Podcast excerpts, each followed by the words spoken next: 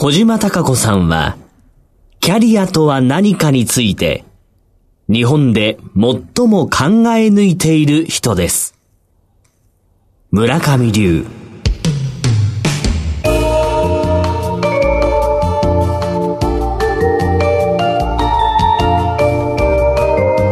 小島鈴木のダイバーシティプラットフォーム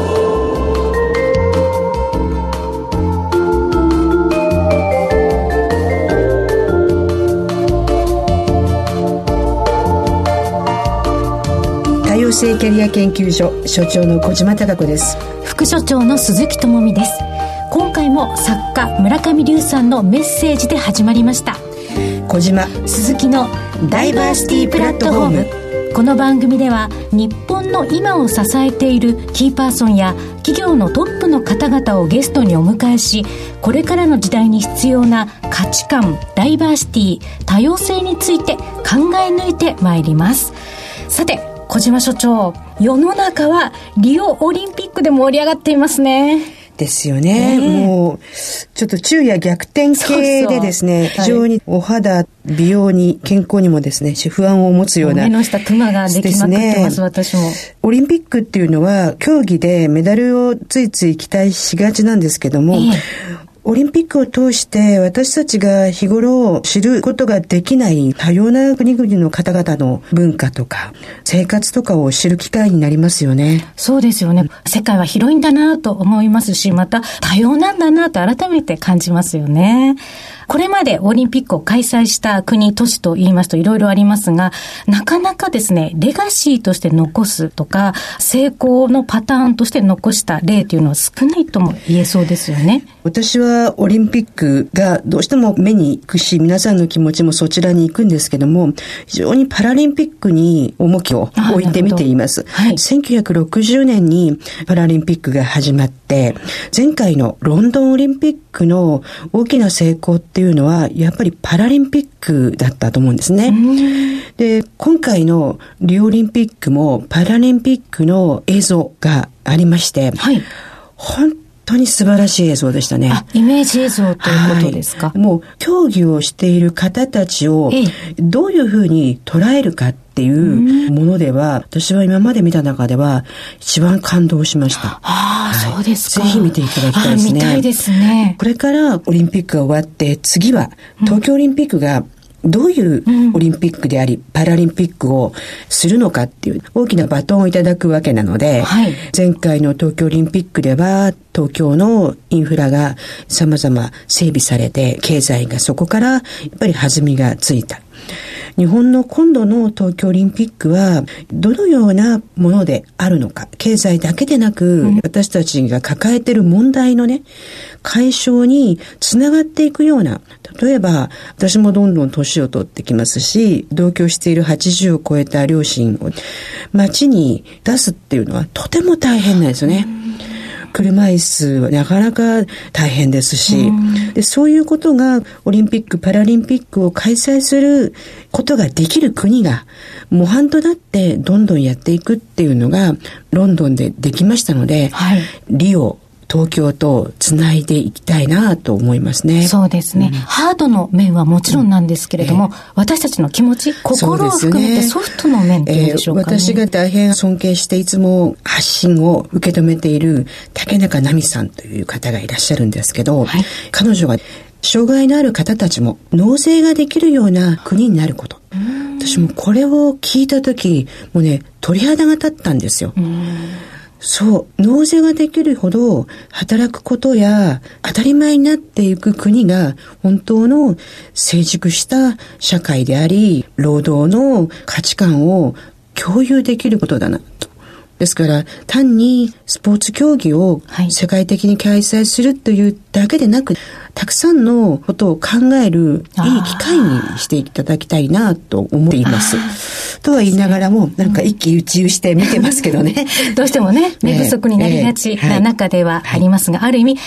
え抜いて。私事なんですけど、勤務しています東洋大学の卒業生、それから在校生がですね、たくさん選手として、そうですよね、えー、頑張ってくれているので、えー、もうね、思い入れが、あ、うん、こういうことなんだっていうね、初めてですよ、やっぱり自分の身近な人が世界に向けて活躍するっていう、すごい高揚してます。はい、きっとね、皆さんも高揚している中だと思うんですけれどもね。はい、さて、今回の番組のラインナップですが、この後のコーナーでは、ダイバーシティキーパーソンということでして、はい、東証一部証券コード9681株式会社東京ドームの長岡努社長をお迎えしてお送りいたします。東京ドーム後楽園。私はもう小さい時、自分が初めて親から離れて遊びに行けたところが後楽園遊園地だったんですね。えー、で、それから40数年、時代が変わって、ライフイベントが変わりながらも、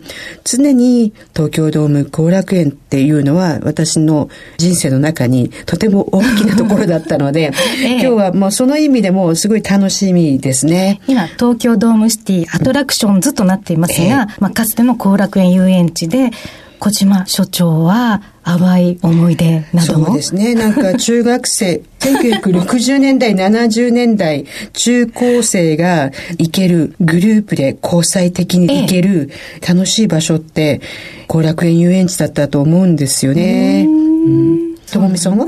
私はディズニーランドもありましたんでね。ここにジェネレーションギャップなんですよ。いやいやディズニーランドができたのは1983年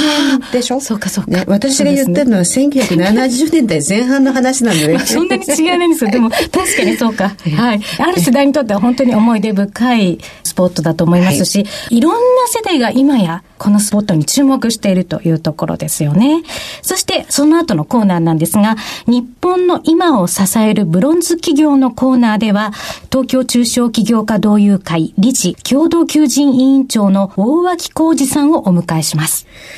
株式会社ソアシステム代表取締役でもある大脇さんなんですけど、ともみさんね、はい、中小企業の社長さんっていうのは、世襲っていうイメージないですか？あ、ありますね。ねなんか代々？で、うん、ですけど、大脇社長は高知県出身で国立大学を卒業後、まさにその当時のベンチャー企業であった IT のソアシステムに新人で入社されて40代で社長になってらっしゃるんですよ。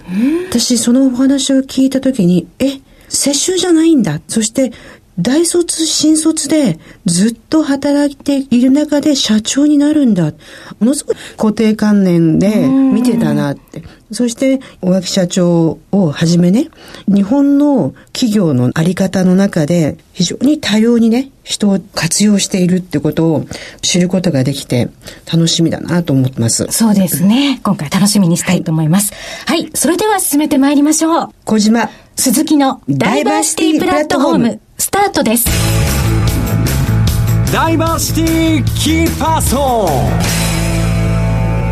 ン。ダイバーシティキーパーソンのコーナーです。今回のゲストはこの方です。東証一部証券コード9681株式会社東京ドーム代表取締役社長の長岡努さんです。長岡社長よろしくお願いいたします。こちらこそよろしくお願いします。東京ドームといえばまあ、日本一の野球場というイメージが強いんですけども、野球以外のスポーツはもちろんのこと、コンサートをはじめ、お祭りやイベント、催し物など、非常に幅広いイベントが開催されてますよね。長岡社長に詳しくご紹介をしていただきたいと思うんですけど、お願いいたします。はい。もともと野球を中心に開催するという目的で作っておりますので、野球が多くの部分を占めてる。ただその全体の稼働の中では排出入の時期も入れていくと300日ぐらいは稼働してるんですね。でそのうち野球っていうのはね50%切るんですよ。あそうなんですか。ですからそれ以外の時に何をやるかということで、今私ども定番でやっているのが1月にふるさと祭り東京。これはもう8回目終わったところです。それと東京国際キルトフェスティバル。はいはいこちらも15回そうですね。私も伺ったことあります。ランとかもやってらっしゃいますよね。テーブルウェアがあって、はい、世界ラン展。ラン展はもう26回開催をしているということで、そういったコンベンションが1月から2月にかけてあります。あとはコンサートですね、うん、今はジャニーズ系のコンサートとか、 EXILE とか、はい、あとはガイタレさん、はい、外国からのアーティストを招聘したりとかですね、そういったコンサートが入っていくと。なるほど。で、野球以外のスポーツも、例えばプロレスであったり、アメフトですね、アメリカンフットボールであったり、はいそういったスポーツも開催をしている多様なスポーツが開催されている、ね、祭典がね、はい、あるということなんですけれども、はい、さらにその東京ドームシティ全体で見ますと、多様なスポットが集まっていると思うんですけれども、そのあたりも具体的にご紹介いただけますか？はい。東京ドームシティって面積とすると約4万坪ぐらいあるんですね。はあ南は JR の水道橋の駅があって、はいはい、そこからすぐ。北に行きますと、えーメトロの丸の内線、はい、それから南北線の後楽園駅があります、はい。はい、それと都営の大江戸線の春日駅ですで東側には都営三田線の水道橋。西側は小石川後楽園という庭園があって、その中にあるんですね。すごいアクセスいいですよね。先ほど申し上げたように、公共交通機関、鉄道、地下鉄で5本入ってますので、そういった意味では、どこからでもアクセスしやすいという場所ですね。私やっぱり東京ドームシティのスポットの中で、やっぱり楽ができたのがすごい衝撃だったんですよね。そうですよね。楽はだけではなくて、遊ぼうのがあって、はい、天球があって、ええプリズムホールがあって、ドームホテルがですね。東京ドームホテル。はい。だから4万坪の中に、えー今おっしゃった楽和っていうのは北側に位置するところなんですね。うん、そうですね。後楽園の駅からそのまま行けますよね。ねはい。で、楽和っていうのは、スパと商業施設と遊戯施設と3つの要素を融合した施設。これは2003年にオープンしてる施設なんですけど。そうですか。私、教え子がいるんですよね。大学とか大学院で。で、教え子たちが結婚して子供ができて、先生たまに会いたいっていう時にですね、実は楽和さんを使っているんですよ。ありがとうございます。っていうのはですね、夕方、まあ、彼女たちが仕事が終わって、楽和の中遊ぼうので、最後のギリギリ、夕方6時までに子供をちょっと遊ばせて、少しくたべらさせておい て、それから楽は行って、ちょっとお風呂は入って、それから食事をして、だいたいそれで8時半か9時ぐらい子供が眠くなった時に解散するっていうですね、最年少女子会をですね、楽屋でやるんですよ。そうするとみんなが満足するんです。なんか落語ができるまでは、それまで言ってみれば、お父さんたちの街っていうイメージがありましたよね。うん、野球があり、はい、ウィンズなどっていう、はい、競輪場がありましたもんね。ありました。野球場から出発して、はい、その後、地元の要請もあって、競輪場を作って、で野球競輪場だけではなくていろんな展開をしようということで、うん、アイススケート場とかローラースケート場を作って、うん、で遊園地を作りと。だから今おっしゃられたように、お客様の大半がやはり男性中心の街だったんですね。えー、そうですよね。で、そういうスタートの東京ドームさんが、今、企業の目的が、私たちは人と人との触れ合いを通して、お客様と感動を共有し、豊かな社会実現を貢献しますというのがあるんですけども、はい、いろいろ読ませていただいたら、なんとですね、1937年に後楽園球場が誕生して、はい、80年。はいすごいですね。ね長い歴史を持っていらっしゃいますよね。ねこの中でどんな進化で、企業だけの発展じゃなくて、街も変わっていったし、日本も変わった戦前からあるわけですからね。ですので、ぜひ長岡社長から変化、進化っていうところをお話ししていただけないでしょうか。年は1936年の12月25日に設立なんですね。うん、で、翌37年に球場を作ってそこがスタートと。当然その時期ですから野球を開催してもすぐ戦争に突入していきますのでだんだんだんだんお客さんも少なくなってくる。当然戦時中は野球開催すらできなかった時期もありまして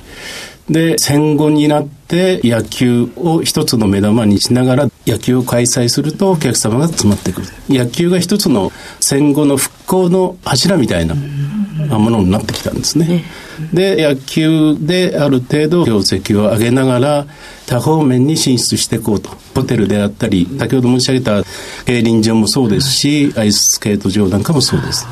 で外には例えば熱海のホテルっていうのは昭和40年に作ってますけどもあとは箱根にやはりスケート場とかということでそれ以降バブル経済崩壊前までは全国的にいろんな展開をしていきました。でバブル崩壊をしてその後は地方への展開をなるべく抑えていって2000年に千葉の市原でゴルフ場を作ったんですけども、それ以降はほとんど外にの展開はないんですね。で東京ドームシティの中で重点的に投資をしていこうということで、まずホテルを2000年にオープンしました。ラクーアという施設を2003年にオープンした。ですから2000年以降はほぼ東京ドームシティの中での投資をしていくと。で、街を少しずつ少しずつ変えていったと。で冒頭おっしゃられた落語ができて変わりましたよねっていうのはまさしくその通りで、落語で初めて女性をターゲットにしよう、で女性をターゲットにするためにキーワード何？やっぱり癒しというものがあって、で温泉を掘って、温泉と商業施設と遊園地の複合施設に温泉を掘るっていうのをニュースで見た時に、どこを掘っても日本は温泉出るとは言ってたんですけど、そういや、本当に掘るんだって思うね。ね実現できるのかなって第一報で思いますね。あともう一つですね、全国の方が聞いてらっしゃるラジオなので、ぜひ来ていただきたいのがですね、この南側から見るとですね、後楽園遊園地のジェットコースターのフォルムと楽和さんのフォルムが重なるんですよね。はい、そうです。ね、あの時ね、私は後楽園がこうなったんだ私は子供が小さい時、戦隊ショーで、はい、あの、はい、暑い中、遊園地のジェットコースターの一番先頭に、戦隊のね、はい、ヒーローが乗って出てくるわけね。で、その後、ちょうど下りのところの フォルムと、楽屋さんがあって、マッチングしてそうそうそう、ああ、私の行くとこができたっていうのが。そうですね。まあ、東京ドームでしょ、うん、それと、今、黄色いビル。はい。はい。隣に後楽園ホールビルがあるんですね。はいでドームはああいう形ですし、はい、あまりにも巨大なので、えー、外からなかなか全体像が作りづらい、えー、で黄色いビルと後楽園ホールビルっていうのは普通のビルなんですね、はいはい。でホテルはありますけど、えー、ホテルもそんなにデザイン的に面白いというものでもないのかなと思います。楽話で初めて外から建物を見て結構楽しめるというか、そういう作りになってるんですね。その人を集める力っっていうことでは立地の力っていうのも大きかったんじゃないですか？それは一番大きいと思いますね、うん、で私楽和の建設の時も担当で携わってたんですけど、えー、多分一番立地のポテンシャルを理解していなかったのは、えー、我々東京ドーム社員だったのかなって気がします。山手線絡んでないじゃないですか。ええ、実は私、埼玉の人間で、はい、結婚するまで都内にいたんですね。で、結婚して埼玉にいて、埼玉の人っていうのは、結構埼玉で完結してるんですよね。え、で、出ても池袋なんだなっていうのがある中で、はい、東京ドームは、後楽園。東京ドームシティには行くのよね。その話の中で、千葉の人も同じこと言って。はい、総武線があるから。もちろん東京の人も行く。で、私たちどうしてもつい山手線が中心に考えるんですが実は総武線中央線っていうのはすごく大きな動脈というのを改めて感じてるところなんですよね。そうですね。楽和ができる前っていうのは、えー、やはり JR の水道橋からのお客様が多かったんですね。えーはい楽和ができて、地下鉄からすぐ東京ドームシティに入れますので、ほぼ同じぐらいの比率でお客様が来てる。ですから落語ができることによって今までは南からしか入ってこなかったのが北からもどんどん入るようになってきた。スパってすごく高級なスパなのか、まあ、スーパー銭湯系っていうものが多かったじゃないですか、はい、そこに本当に働いている女性が仕事の帰りにちょっとフィットネスもやってお買い物もしてそしてすごく気持ちのいいスパやれるっていうのを作られた。すんごい目の付けどころだなって思いましたよね。多分ね動線変わったんじゃないかなと思ったんですよ。そうですね、うん、女の人が仕事が終わった後にショッピング次に何するの？って言った時にスパって選択なかったんですよね。そうですよね。スパをちょうど計画段階の時ですけども、まだエステのところとか、割と盛況だったんですね。で地方の温泉ブームっていうのも女性の中では起こってまして、都内でそういったものを作ったらどうなるか。私どもとしても夜はどっちかっていうと男性の方が多いのかなと思ってたんですけども実際に営業を始めてですね夜夜中ですよね。いろんな女性の方が来て、温泉に入って、でエステを受けて、そういう女性が本当に多いっていうのを改めて感じましたよね。話の中からも後楽園の球場から始まって、はい、はっきり言って野球も男性文化ですよね。そで、ね、その中から発展してバブルの後に東京ドームに集中させよう。はい、その中で温泉掘っても女性のためのスポットを作るんだぞっていうのはすごいなっていうことと、あと私も何度も行かせていただいてるので、はい、ちゃんと飽きずにトレンドを掴んでらっしゃるんですよね。えー女の人ってある程度行くと飽きるんですよね。はいやっぱ新しいものがいいっていうよりも自分たちの知らないものの感動が欲しい。だから字面でね感動スポットっていうの簡単なんですけど、えー、行った時の小さな感動の積み重ねはあるなってそれを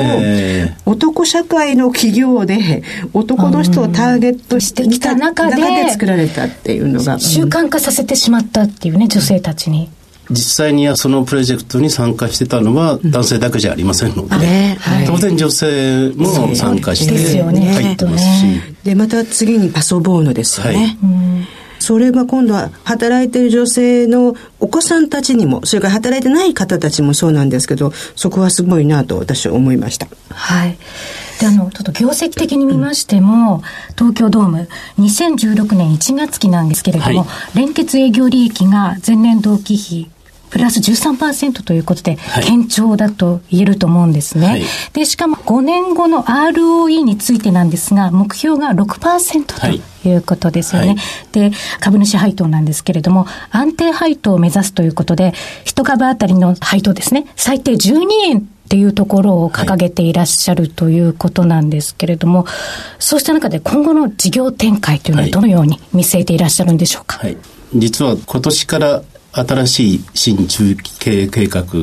で今の目標 ROE6% というのが出てきたんですけどその前の5年間起動という中期経営計画がありましてでその中で連結の営業利益を100億円という目標を立てていたんですね。はい、それが3年にわたって順調に100億円はキープできると、まあ、そういった基盤が大体できてきたと。いうことで、今年から始まった5年間の中では、そういった収益がある程度確保できるという基盤の上で、ただ、もっともっと将来には伸びていかなければいけないので、そういった意味ではいろんな手直しをしていかなきゃいけない。基盤をもっともっと強固にしたい。そういう5年間にしたいと。多分3年ぐらいでいろんな基盤とか整備とかリニューアルとか行った上で4年目5年目で伸びていこうと。はいで、それ以降、もっと伸び続けていこうというのが今回の新規塾というネーミングの新中期経営計画なんですね。新規塾。東京ドームシティ、言ってみれば一極集中型から、どうなんでしょう、はい、全国に広げていくっていうようなイメージもお持ちなんですか？私どもとしては今まだ有利主債多額で抱えてますので大きな投資を外部でっていうのはそんなに考えてはいないんですね。はいただ私どもが今までずっと培ってきた東京ドームシティのノウハウいろんな変遷がありながら今ああいう形になってますけどまだまだもっともっと成長すると思ってるんですよ。でそういうノウハウを外部に展開できればなと。大きな投資を伴わずに例えばノウハウの提供であったり外部の方と一緒に組んだりとかですね。そういうことでの外部展開を図っていきたいなというふうには思ってます。ソフトの面での投資といいますかね、はい。はいまあ、事業拡大ということになりますよね。はい2020年には東京オリンピックがあって、はい、全世界からたくさんの人が集まっていく、その人が集まるところっていうものをね、80年間、ある意味運営して企業としてやってらっしゃったので、そこはドームさんのすごいソフト残ンだと思いますよね。ね私の方から一点お伺いしたいんですけども、はい、お客様と同じ視点を持つ女性活用ってっていうことですね。お客様とかをマーケットっていうことではなく、同じ女性なんだよっていう視点で女性活躍をすごくされてるっていうのを伺ったので、社長のお考えを教えていただきたいんですけど。特段女性だから活用しようっていう考えではなくてですね、はい、女性を集める、女性のマーケット一番知ってるのはやっぱり女性なんですよね。は。い、あとは先ほど遊ぼうの話も出ましたけど、えー、遊ぼうのって親子で遊べる施設なんですね。はい、ですから親子お子さんを持っていないと、はっきりそこでどういうニーズがあるのかっていうのはわからない、ですからそういう方をちゃんと登用していく。と。先日私あの天球さんにお邪魔させていただいてびっくりしたんですけど、あれは天体観測というか、どういう言葉で言えば一番いいんでしょうか、ね、あれは宇宙って割と皆さん興味を持ってらっしゃると思うんですけども、えーえー、ただ宇宙って聞くととっつきにくいですし、えー、難しいっていうイメージがあると思うんですね。ですから宇宙をできるだけわかりやすくそうですね、えー、見せたいという。平たい言い方をすると私が感じたのはですね、宇宙を体験できた感じがしたんですよ、少しね。はいはい、で、体験してましたよね。体験してで、なおかつそこに東京大学の研究室が入っていて、はい、で、お話を伺ったら、遊ぼうのが卒業したお子さんが学習探求ということで、研究にさらに、あのアイデアも女性社員の方ですか？そうですね。まず遊ぼうのは0歳児から、うん、まあ未就学児が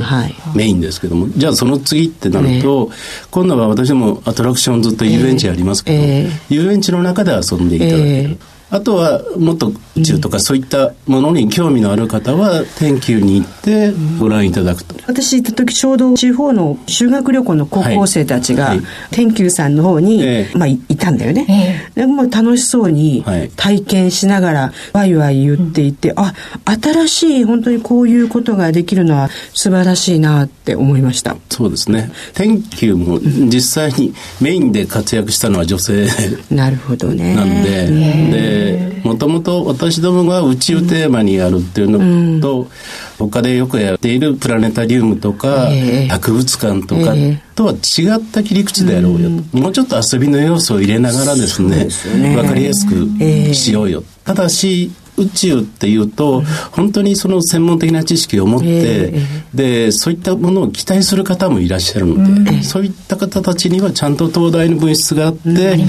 そこで研究をしているものを間近に見ていただきたい、ですよね、はい、宇宙船乗ったことないんですけど 乗ってみたら地球がこう見えるんだなっていうのを体験できたので結構いろんな人に話してしまいました、ね、最初の映像はすごくいいと思いますね,、ね。はい感動でした。あの企画っていうのは、女性社員の皆さんからも自発的に出てくるものなんですか？いろいろ話をしながらまずは他の施設と違った表現ないのかどうか、うん、あとは私どもだけではなくて他社の方のお知恵も借りながら一緒に話をしてそれで作っている、うん、そういうものです、ね、やっぱりそうなのかって勝手に私が締めちゃいけないんですけど 実はダイバーシティキーパーソンっていうコーナーの方たちは皆さんですね対話人を理解して受け止めるっていうところからいろんなことをされて成功されてる方なんですね。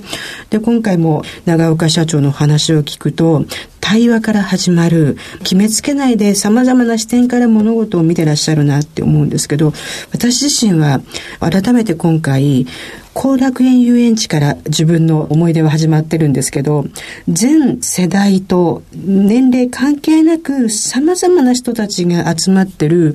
東京ドームシティってダイバーシティスポットだなって思ったんですね。みんなが幸せになれるし、みんながいろんなことを楽しめる。長岡社長の話自体が多様なニーズに応えてきましたっていうのを現実にされてますから、ビシビシ感じますよね。そう言っていただけるとすごく嬉しいですけどね。今度はぜひ、私もですね、高齢者の仲間に入っていきますので、次世代のシルバー世代に向けてもダイバーシティスポットを考えていただきたいなって、ちょっとリクエストをさせていただきます。すね はい、してくださりそうですね。楽しみにしています。はい。本当に今日はお忙しい中、初めてメディアに。メディア初登場ということですよね。ねでいらっしゃるんですけど、これでおそらくメディア引っ張りだこになること間違いないなっていう気がしております。社長が引っ張りだこになって、いろんな人たちが引きつけられて東京電務シティに行っていただくと楽しみですね。それは嬉しいですね。はい。はい、本当に今日はありがとうございました。ありがとうございました。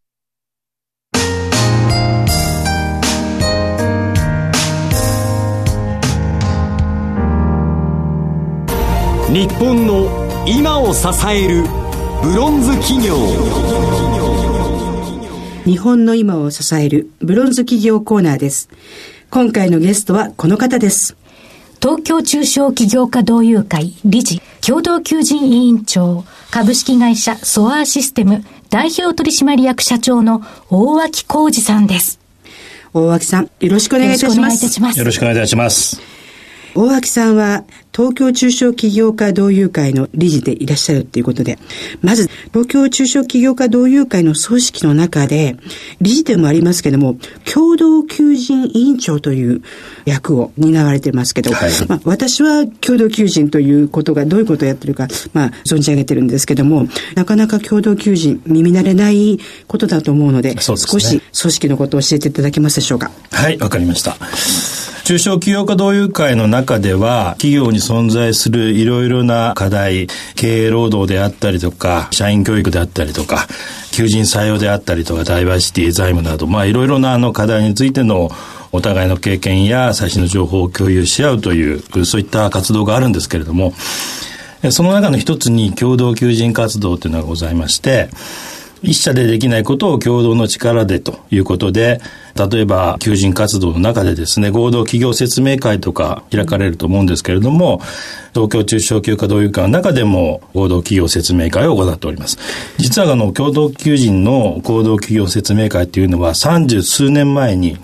中小企業家同友会が始めたというふうに言われていて、まあ、老舗の企画であるというふうに思っています。ということは、はい、私は大学にいるので、よく学生は企業説明会っていうと、何々株式会社っていうと、こう、はせ参じるんですけども、同友会さんの加盟の会社がみんなまとまって説明会をやるっていうことですか？そうですね。ということは、まとまって説明もするし、採用活動もまとまってやるんですか？そうですね。合同企業説明会には毎年、まあ4回ぐらいやるんですけれども、毎回60社から100社ぐらいの間の企業が集まりますし、企業の業種、業態もバラバラの企業が集まります。そういった中で、いろいろな企業に触れていただいてですね、就職をも、まあ目的にはするんですけれども、いろんな業界のこととか、仕事のことに触れてもらうっていうのも大きな目的の一つになっています。なるほどね。はい、やはり学生って実を言うと、知ってる会社の数って本当にわずかで、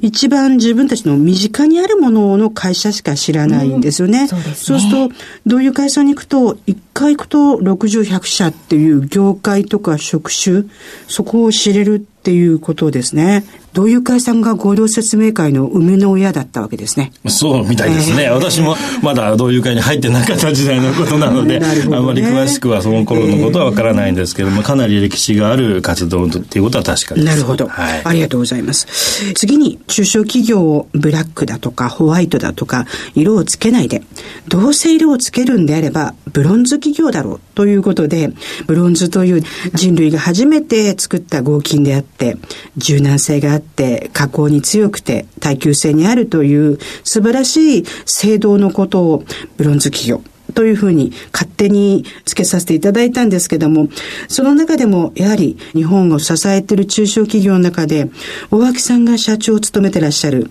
ソアシステムさんというのは、どのような事業展開をされているのか少しご紹介いただけますか？はい、ありがとうございます。いわゆるソフトウェアの受託開発を行う企業なんですけれども、実はもう創業36年目になりまして、うん、コンピューターの発展の歴史とともに育ってきたというような老舗企業の一つだというふうに思っています。で、現在40名ほどの社員がおりまして、主に大手のメーカー様、大手のソフトウェアベンダー様からの受託の案件、例えばですね、今 IoT で話題の組み込みシステムであったりとか、医療関連のシステム、それからビッグデータを処理するようなサーバー環境の構築、あるいは画像処理関連のシステムであったり、アミューズメント関連のシステムであったり、様々な案件の上流工程から開発、運用保守までを手掛けています。ハードウェア、ソフトウェアの両面からアプローチできる会社として開発をやっているのが特徴で、まあ、お客様先に常駐するスタイルを取らずにですね、自社に開発を持ち帰って他社様より高品質で効率のいい結果を出すことをモットーに開発をやっております。はい。ありがとうございます。先週の M ソフトの小暮会長のところも30年近い老舗。はい素朴に聞いてらっしゃる方たちも思うと思うんですけども、決して大きな規模ではない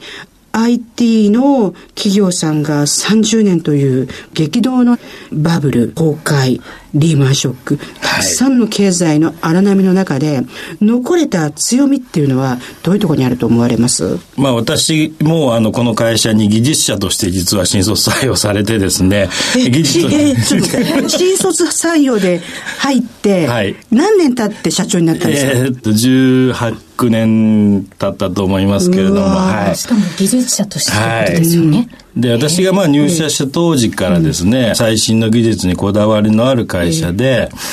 先輩方も親切でチームでサポートし合うような環境もありました。で、柔軟な社風でもあったこともあって、それでいてまあ待遇もそれなりに良かったということもあってですね、とてもいい会社だなと、まあこれは自分で言うのもちょっと恥ずかしいんですけれども、今でもいい会社だなというふうには思っています。そのいい会社の一番の特徴って何だと思います？なかなか難しいですね。表すのは難しいと思うんですけれども、えーやはりお互いが信頼し合って仕事を進めていける環境があるかどうか、うん。えー、まあすごくそこはポイントかなというふうには思います。一般的に企業の中で30代、40代の俗に言う働き盛りの人たちが中抜けしてる企業さんが多くて、はい、技術ですとか仕事のノウハウとかを伝承できないっていうのが会社の衰退だったりとか会社の課題になってることが多いんですけど大脇社長の会社の強みっていうのは反対に年齢層のきちっと整ってるっていうのは私伺ったんですけど、どういうことでしょう？えっ、と、まあ、整ってはいないんですけれども、中には中抜けをしている世代も実はあるんですけれども、うん。創業当初からですね、ずっと会社を支えてきた40代後半から50代後半までの人材というのが、まあ今でも大活躍をしていまして、その年齢の技術者がやってきた技術とか経験を若い人たちに伝承し、さらに10年、20年と続く会社にしていくかっていうのは、今の会社を続けていく上ではすごく大事な課題かなというふうに思ってます。そうですよね。はいというのは、ダイバーシティが女性とかマイノリティの方たちにスポットが開く中で、結構大きなテーマが、高齢化していく人材をどうやって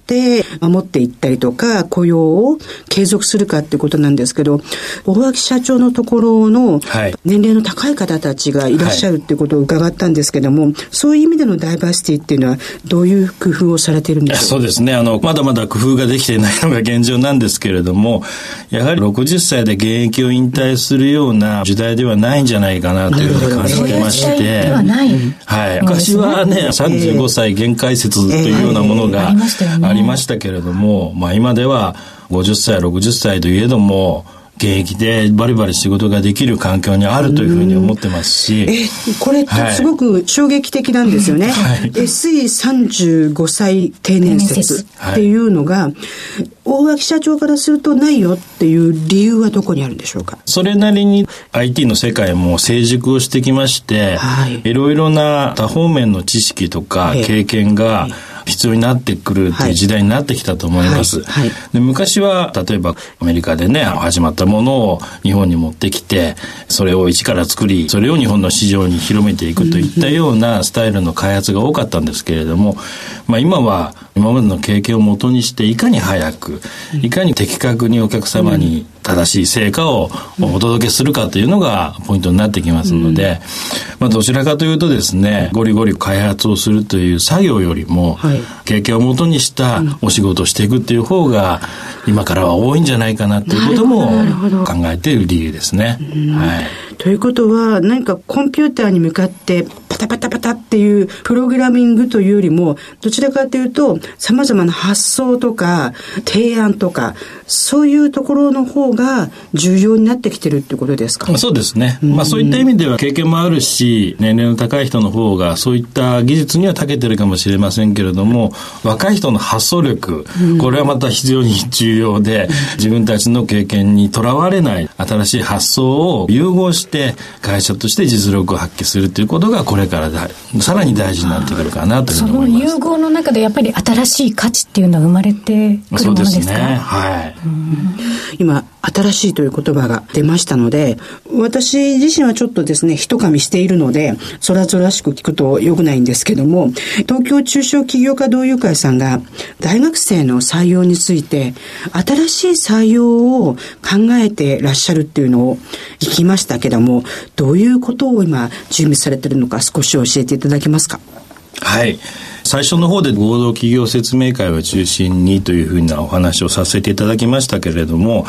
まあ、実はあの合同企業説明会だけでなくてインターンの対応であったりとか学校のキャリアセンターさんとの情報交換であったりとか大学のキャリア教育への授業への講師派遣であったりとか、まあ、いろいろな活動を共同求人委員会ではやらせていただいてます。でそのまあ一つの方法としてですね、今回、小島先生の大学のゼミの学生さんと一緒に、新しい企業説明会の中身を作ろうということをトライをしております。題材が今回合同企業説明会というだけであって、まあ実はインターンであってもキャリアセンターさんとの情報交換であっても、事業派遣の内容であっても何でもいいんですけれども、大学生の学生さんが自分たちで自分たちの就職のことを考えるということを通して、学生さん自身にも成長していただきたいし、ひいては中小企業のことについてもっと知っていただきたいなという気持ちがありまして、ここ何ヶ月かですね、6ヶ月ぐらい結構一緒にやらせていただいてます。実を言うとですね、学生ってアルバイト以外で社会人とコミュニケーションを取る機会って本当に少ないんですよ。で、いきなりのコミュニケーションが就活の面接ってなってしまう。またはインターンシップ。まるで値踏みをされるようなところにさらし出される。そこで、その前の段階で、企業の経営者の方たちと、日本の新しい採用活動って何だろう本当に入る、入らないとかね、取る、取らないとかいう交換ではなくて、お互いが向かい合って、いい形で仕事を考えるっていう機会をね、同友会さんがくださったんですよ。これはね、私はありがたいですし、えー、何よりも学生が様々なことで気づいて成長して、そして自分たちの頭を使ってやっている。こういうことをですね、同友会さんが提供してくださったってことは素晴らしいことだと今思っています、うん、結局採用する側と採用される側、学生さんっていうのはいずれ仲間になるわけですもんね。そういう形で今どんどん進んでるんですけど、今後ですね、どのような展開を目指されてるのかっていうことで、ぜひ同友会さんの目指す方向ですとか、これから考えてらっしゃることをぜひ教えてください。はい。会社としてはですね、先ほども申し上げました通り、10年後、15年後を見据えた制度づくりであったり、組織づくりをやっていかなければいけないというふうに考えています。まあ、さらにあの企業の付加価値アップですね、それからブランディング、このようなことにも積極的に取り組んでいきたいなというふうに思っています。中小企業家同友会としては、やはり成熟社会では、企業個々の特徴が生きることが必要な条件になってくると思います。それこそ大企業も中小企業もなくてですね、それぞれの特徴がある会社が生き残っていく時代になっていくと思ってますので、まあ、それぞれの会社の個性を120%を生かして伸ばしていけるだけの学びとか実践ができるそういう場にしていきたいなというふうに思っています。はい、なるほど。今、個性とかですね。この今、ダイバーシティっていう多様化っていうのは、個性を引き出す、それから個性を生かすっていうところで成果が出るんだと思うんですよね。認め合って。そうですね。はい本当になんか今日改めていろんなことを教えていただきました。宇垣さん、どうもありがとうございました。ありがとうございました。小島鈴木のダイバーシティ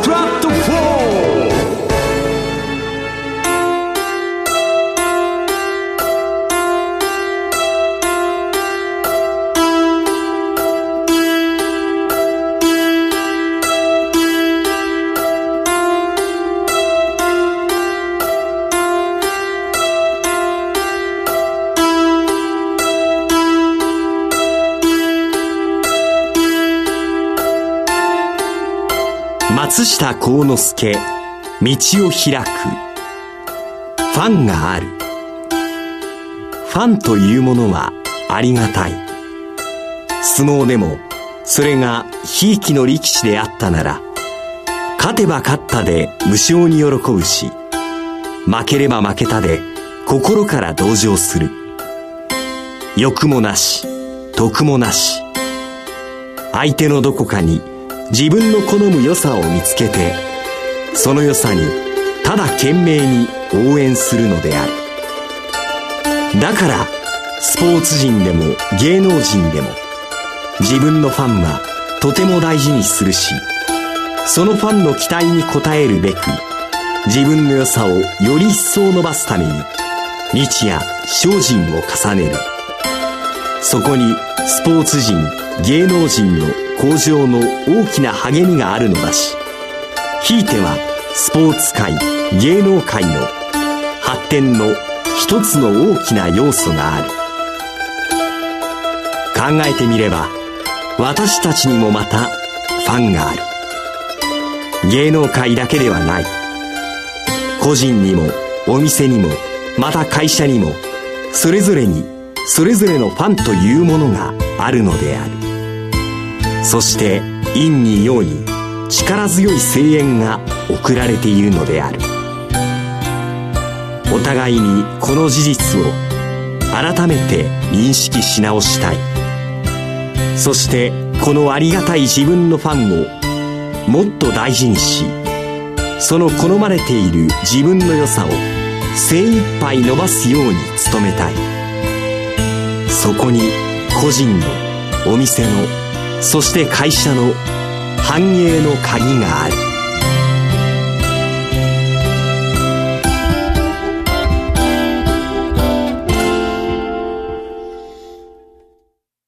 松下幸之助、道を開く、ファンがある、PHP 研究所の協力によりご紹介させていただきました。ファンっていう言葉。はいだけで、これだけ深くいろいろ思いが巡りましたね。ねそうですね。響いてきますよね。ともみさんは、はい、誰かか何かのファンですか？まあ、ミーハーにですね、取材をしたり、いろんなインタビューさせていただく際に、トム・クルーズ、トム・ハンクスに会ったら、わーって目がハートマークにはなるんですけれども、実際ファンかどうかっていうとちょっと違ってまして、ただ、その方のファンっていうことよりも、例えば、トム・クルーズさんの自分を律する部分であったりとか、自分に厳しい部分であったりとか、ある部分がすごく好きで、不安でありっていうことはあるかもしれないですね。ね今、松下幸之助王の中にもありましたけど、全部が好きっていうよりも、ええ、どこかいいところを見つける。私はファンになる時の人を認める、好きになるっていうのは、価値観をやっぱりどこかで自分と共鳴させてると思うんですよ。だから、その人のここがいいって思った時に、自分がそこを向上させたいと思っていたり、この人のここが自分の足らないとこだったり欲しいとこだったりそれから一緒のところだったりっていう自分自身の鏡のような部分があるんではないかな、うん、なりたい自分にね、はい、投影するじゃないですか。真似するじゃないですか、はい、これはたくさんの事柄にファンを作った方がいい。自分自身のね、成長するためにもね。うん、でも、全部完璧な人なんていないわけで。そうですよね、うん、パーツパーツでファンになっていく。はい、人を認めていく力って、非常に自分が成長する力なんですよね。うん、そしてまた見習いたいと思うんですけれども、なかなか怠けてしまったり挫折したりはありますけどね。私は人のいいところを見つけて言葉に出す人はすごく好きなんですよ。だからいいとこ探し、要するにディスカウントしないで、ああ、あなたここいいねって。これね、日常でいいところを見ていると、うん、そのいいとこが自分に返ってくるじゃないですか。はい、で、自分のことを卑下しないで、なおかつ人のことも悪くしないで、うん、これはファンになることの一歩かなって。学ぶことであり、真似ることでもあるということなんですね。で、そのファンということですと、今日のダイバーシティキーパーソンの東京ドームの長岡社長もファンの大切さについて言及されていましたよね。ね。あれだけ本当に多岐にわたる年代の幅広い東京ドームシティを運営されている中で、はい、一人一人の方に対してファンになってもらいたいっていう思いでやられてるっていうのはすごく感動しましたよね。そうですよね。うん、世代別に様々な施設がありまして、まずは小さいお子さんたちがパパやママたちと一緒に遊ぶことのできる屋内型キッズ施設の遊ぼうのですよね。もう私は子供が大きくなっていたので、遊ぼうのに実際自分の子供を連れて行くことはできなかったんですけど、週末になると保育園に子供を預けていたので、必ず公園とか行こうとするんですけど、雨降ってると、行けないわけですよ。で、日本には小さな子供の屋内遊ぶ施設がなかったので、はい、できた時に、これからのお母さんたち、お父さんたち、子供たちも遊べる場所ができてよかったなって思いましたし、先日私の最年少女友達6歳と伺いまして、楽しかったですね。危ないって言わなくていいっていうのと、ダメって言わなくていいっていうのは、遊ぶ施設にとってすごくいいことだと思うんですよね。安心、うん、安全。そしてお子さんが大きくなったら、東京ドームシティアトラクションズ、まあ、かつては後楽園遊園地として親しまれたスポットなんですけれども、ファミリーで楽しめますね。これだけね、長い時代あるとですね、名前は変わりましたけども、うん、自分が子供の時遊んできたところに、自分の子供やそれから小さいお子さんと行けるっていうのは最高な贅沢だなって思いますよね。そうですね。うん、で、もちろん東京ドームでは、小学生から大学生に至るまで、学生さんたちは野球をはじめとするスポーツ観戦をしたり、また好きなアーティストのライブやコンサートを楽しんで休日を過ごすという感じですよね。好きなアーティストが来日してくると東京ドームにいそいそと行ってですね、楽しむんですけど、それ以外にも全然見えないと思うんですけど、実は大昔、キルトパッチワークキルト、はい、ハマってた時ありまして、よく行きましたね。キルト店やってるんですよ。キルト店？イベント。それ,、えー、それから私の友人があの、ランを作っていたのでね、社長もおっしゃってました、だから、イベント施設としても非常に大規模ですし、ダイナミックなことをやってくれる場所ですよね。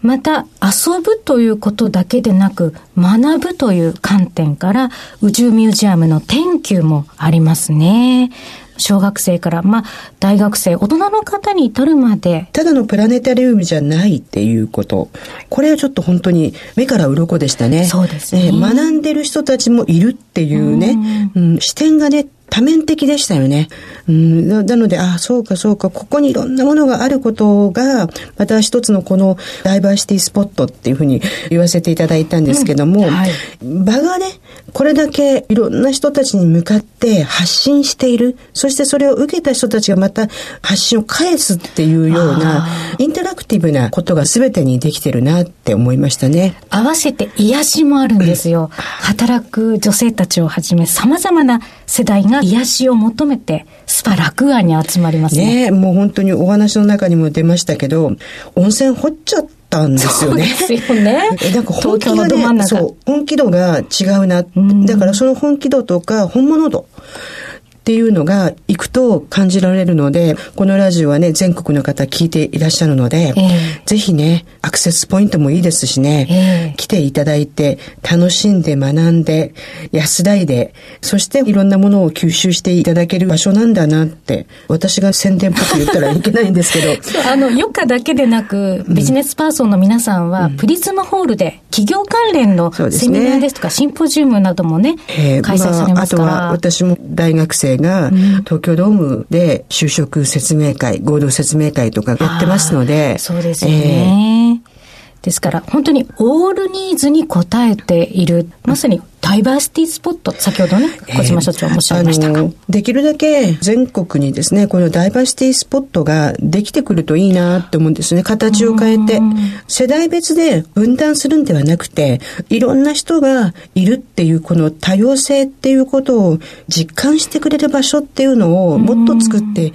いくことが、これから必要なんじゃないかなって。ね、うん様々なニーズに応えてくれるスポットということなんですが、はい、そのニーズに応えるという点では、ブロンズ企業のコーナーにお越しくださいました大脇社長なんですけれども、ソアシステムの顧客の方々、そのニーズに応えていく中で、やはりファンを増やしているというそうですね。私お話を聞きながら、お客様は単に利益をね、得るための対象ではなくて、自分たちのサービス、それから自分たちの技術、そういうものに対して信頼を得ていただける大事なパートナーであって、ファンであるっていう、この姿勢が一貫していらっしゃるから、企業の規模ではなく、企業の中にある質、ここが素晴らしいんじゃないかなって思いましたね。